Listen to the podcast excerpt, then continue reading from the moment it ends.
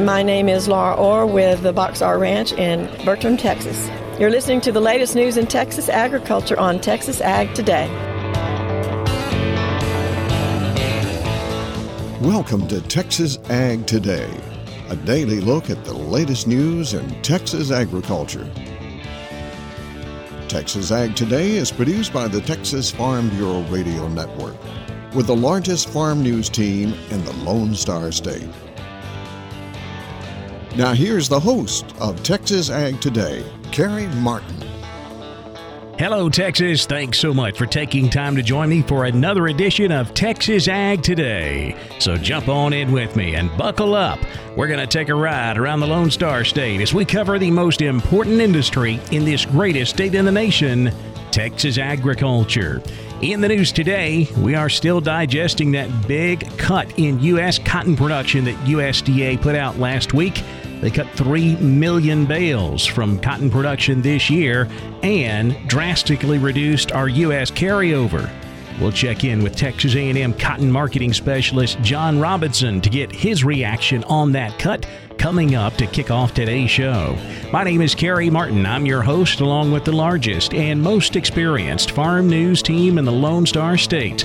And we're all standing by to bring you the latest news in Texas agriculture, from the piney woods of East Texas to the rocky ranges of the Trans Pecos, and from the Panhandle down to the Rio Grande Valley. Maintaining a cattle herd in the midst of a brutal drought is very hard to do. But for those who can do it, there could be a big payday coming. I'm James Hunt, and we'll talk about that on Texas Ag today. Youth organizations such as 4 H and FFA and food banks are among the recipients of the America's Farmers Grow Communities program. I'm Tom Nicoletti, and I'll have more on the funding and how Texas rural communities have benefited over the years from the program on Texas Ag Today. Helping plants survive this hot, dry summer has something to do with water relations in the soil. So please join me, John Begnaud, as we talk about the science of soil water. We'll have those stories plus Texas wildlife news and a complete look at the markets all coming up. USDA surprised the cotton world last week with their huge 3 million bale cut in US cotton production. Texas A&M cotton marketing specialist John Robinson says you can add his name to the list of those who were surprised. Yes, I was surprised that they cut it this much this early because there's there's still a fair amount of time left in the growing season and they'll get more information. You know, they'll get information on insurance claims from RMA and NASS will cover the whole state with objective field sampling. They only did a little bit of South Texas that went into this August report. So there's more data coming. It seems to me cutting 3 million bales off the production number is really bold unless they think there's more to come and that this is an incremental move, which that, that's terrifying. Most of that cut in production originates here in Texas. Here's the Texas numbers from the Ag Department. Texas upland cotton production now forecast at 2.9 million bales. That's 62% lower than last year. Yield is averaging 633 pounds per acre compared to 666 pounds last year. Acreage harvested now stands at 2.2 million acres. That's down 60% from 2021. Sam Houston State University broke ground on a new agricultural complex recently, beginning construction on a multi facility project that will transform the Gibbs Ranch into a premier agricultural teaching and research facility. The complex will house several academic programs and serve as home to the Sam Houston Rodeo team. New features will include a multi purpose agricultural arena and rodeo team stall barn, while a horticulture and learning center will provide classrooms, labs, and workspaces along with two greenhouses. The Texas Sheep and Goat Expo kicks off this Friday in San Angelo. Tom Green County Agent John Blanick says they're expecting attendance from all over Texas and the surrounding region. We get people from all over Texas, from East Texas, from South Texas, and then of course just Central and West Texas, kind of the heart of sheep and goat country. But we also get out of staters. Uh, a lady we visited with, this will be her second year, comes from South Louisiana. We get several people out of New Mexico and uh, Oklahoma, and so we do get a wide range of people that come and attend and spend the weekend in San Angelo, sheep and goat country. Events start with the Sheep and Goat Field Day Friday morning, followed by the Expo Friday afternoon and Saturday. If you'd like to register online or find more information, just search Texas Sheep and Goat Expo. Maintaining a cattle herd in the middle of a brutal drought is a hard thing to do. But James Hunt tells us for those who can manage to hang on to their herds, a big payday should be coming. Drought has caused massive herd reduction this year, but eventually things will turn around, and for those who manage to keep their herds intact as much as possible, supply and demand will be in their favor, and they could be looking at a phenomenal market to sell into in the near future. Jason Smith is a beef cattle specialist with Texas A&M AgriLife, and he says one consideration in trying to preserve your inventory under our current conditions is early weaning. So removing the calf from the dam at approximately for most of our producers that's going to be somewhere in that 90 to 120 day of age range that they're able to do that successfully. We know that that is going to mitigate a portion of the forage being removed or consumed by the herd because if we're removing that calf from the pasture and putting it in a dry lot or marketing it, that calf is no longer consuming forage. And our best data, our best numbers suggest that for every calf that we early wean at about 90 to 100 days of age, we essentially remove three months of that calf's forage consumption. That conserves about a month's worth of forage for a mature cow. But early weaning can mean complications. Managing lightweight early wean calves is not necessarily the same as managing weaned calves that were weaned at a conventional age of about 205 to 210 days of age. It's also something that you know we need to evaluate the economics of how we want to manage and potentially market those calves. Jason Smith says ranchers also need to remove from the herd as soon as possible those cows that are not likely to generate calf revenue. And one more consideration strategic use of supplements to get the most out of available forage. I'm James Hunt on the Texas Farm Bureau Radio Network. Enrollment is open now for a highly successful Rural Communities Funding Program. Tom Nicoletti tells more about it. Winners in the 2023 America's Farmers Grow Communities program will be announced in January. Erin Glarner is Community Outreach Manager with Bayer. A lot of times where we see the strongest need is with youth organizations such as 4-H or FFA chapters. We also have seen a lot of funding be directed to schools that are working on the STEM program where they might need some additional funding or resources to make that program a little bit more robust for them. Food banks are also large recipients of our funds. I know several food banks in the state of Texas have received our funds as well. And since the program started, the state of Texas has received received more than $4 million in our funding. So the state has benefited greatly from the funds through our program. Each individual organization has the opportunity to receive a $5,000 donation. The farmer is the one who selects the organization, but the funds come from the Bayer Fund, which is the philanthropic arm of Bayer Company. Since the program started, we've actually awarded more than $65 million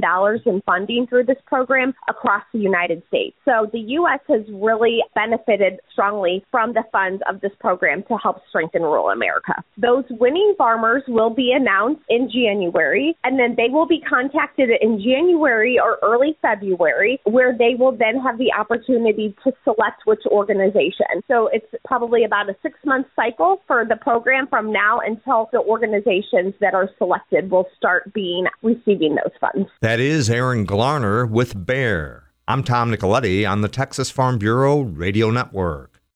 This summer's drought has focused a lot of attention on the science of irrigating plants. Horticulturalist John Begnaud takes a closer look at this science from San Angelo. Doesn't matter where you live in Texas, you go through dry periods. And if you look recently at the USDA drought monitor map, you probably see that you may be a big part of maybe number three or number four, or heaven forbid, the, the highest level of drought. Plants respond differently. Some are a little bit more tolerant to dry soil than others are, but when you look at that drought map, it's not the same as a soil moisture map. NASA has a map that comes out pretty much daily that lists the different moisture levels in soils, and that is important to you and I doing our job of keeping our plants alive with the right amount of timely irrigation. So here a little lesson. Sandy soils we all know dry out faster because the pore space is bigger and gravity pulls the water through faster. So if you're blessed with sandy soil, you're probably going to need to irrigate it twice as often as you would, let's say, a clay soil where the pore space is much, much smaller. And the goal that we have when we irrigate is to fill the soil pore space with water upon irrigation. So pore space is 25% air and 25% water. 50% of the soil is the material that it's made of. So we're going to go to almost 50% water when we irrigate and it gradually dries out in normal soil like a clay loam quicker and sandy, but it wants to go to all air. And we want to irrigate again before it goes to all air. If it goes to air, the hair roots dry and die. And when they die, plants really start performing poorly and may not be recoverable or they may not recover at all from additional irrigations. So we're looking at a weekly irrigation in most soils simply to keep that pore space hydrated so it doesn't dry out so much that the hair roots dry out so much that they die. Reporting from San Angelo for Texas Ag Today, this is John Begnaud. There is an opportunity for Texas farmers and ranchers to help protect a species that could be listed as threatened or endangered in the future. I'm Jessica Domel, and I'll have more coming up on Texas Ag today. And lots of horse owners are transporting their horses to summer events, but that can cause problems like stomach ulcers. Texas veterinarian Dr. Bob Judd has more on that coming up next, right here on Texas Ag Today.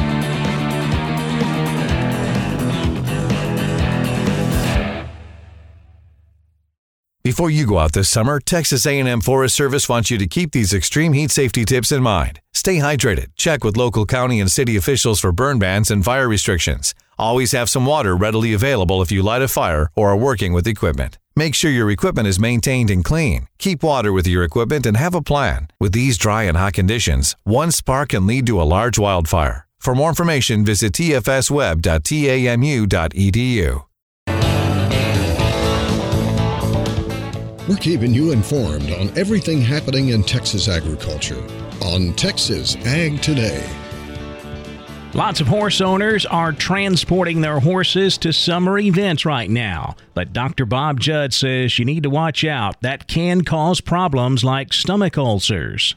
I have talked about stomach ulcers a lot on this program previously, but considering from 60 to 90% of performance horses have some degree of gastric or stomach ulcers, it is a serious issue. Dr. Barbara Padalino from Italy carried out a survey entitled Horse Transport Issues and Management, and she found an association between transportation and stomach ulcers. The authors believe that transportation would cause ulceration in the squamous portion of the stomach that is not protected from stomach acid. Remember, there is a glandular portion of the stomach that can also ulcerate, but it does have some protection from gastric acid. The researchers observed the effect of just overnight fasting and confinement to a stall on gastric pH and gastric ulcer scores in 12 mares by using a stomach tube and checking the pH every two hours. The horses' stomachs were scoped prior to the trial and after the trial. The next step of the study was to transport 26 horses over 500 miles, and horses were scoped before and after hauling. The study revealed that average gastric pH levels were higher or less acidic with transport than during confinement. Alfalfa hay is high in calcium and buffers stomach acid, and horses fed alfalfa one to six hours before transport had more food retained in the stomachs after transport. The horses that were transported had much higher ulcer scores after transport, with severe ulceration in some horses. Also, the severity of the ulcers in transported horses was directly related to the amount of feed in the horse's stomach as horses with more feed retained in the stomach during transport had less ulceration.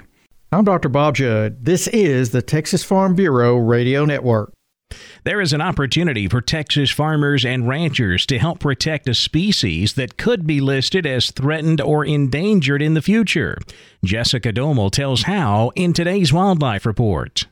The U.S. Fish and Wildlife Service has approved an agreement with private landowners to conserve and protect the habitat of the Texas kangaroo rat. The Texas kangaroo rat is a small brown mammal with a white stomach, and it hops like a kangaroo. And over time, the Texas kangaroo rat's population in Texas has declined due to a number of factors, including habitat loss. The species lives in areas with clay soils and sparse short grasses with small, scattered mesquite bushes. According to FWS, the newly agreed to candidate conservation agreement with assurances is a 10 year agreement with the Texas Parks and Wildlife Department and private landowners with agricultural and farming operations in north central Texas. The agreement provides enrolled landowners with incidental take coverage for existing and ongoing agricultural activities in return for enacting voluntary conservation actions for the species. Meredith Longoria, Deputy Director of the Wildlife Division at the Texas Parks and Wildlife Department, says the agreement is an opportunity for landowners to take an active role in reducing the likelihood that the species is added to the endangered species list. They do that by agreeing to land management practices to benefit the species. If the Texas kangaroo rat is listed as threatened or endangered in the future, landowners enrolled in the agreement will be able to continue to manage their land under the terms of the agreement without fear of violating the Endangered Species Act. The agreement covers portions of 11 counties in Texas. They are Archer, Baylor, Childress, Clay, Cottle, Foard, Hardeman, Montague, Motley, Wichita, and Wilbarger. For the Texas Farm Bureau Radio Network, I'm Jessica Domel.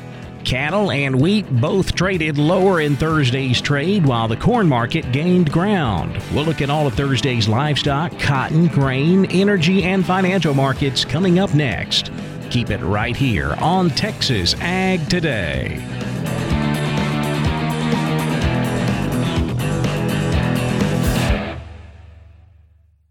Hi, everybody. This is Carey Martin with the Texas Farm Bureau Radio Network. You know, every day on the radio, I have to report on how awful everything is in Texas agriculture right now.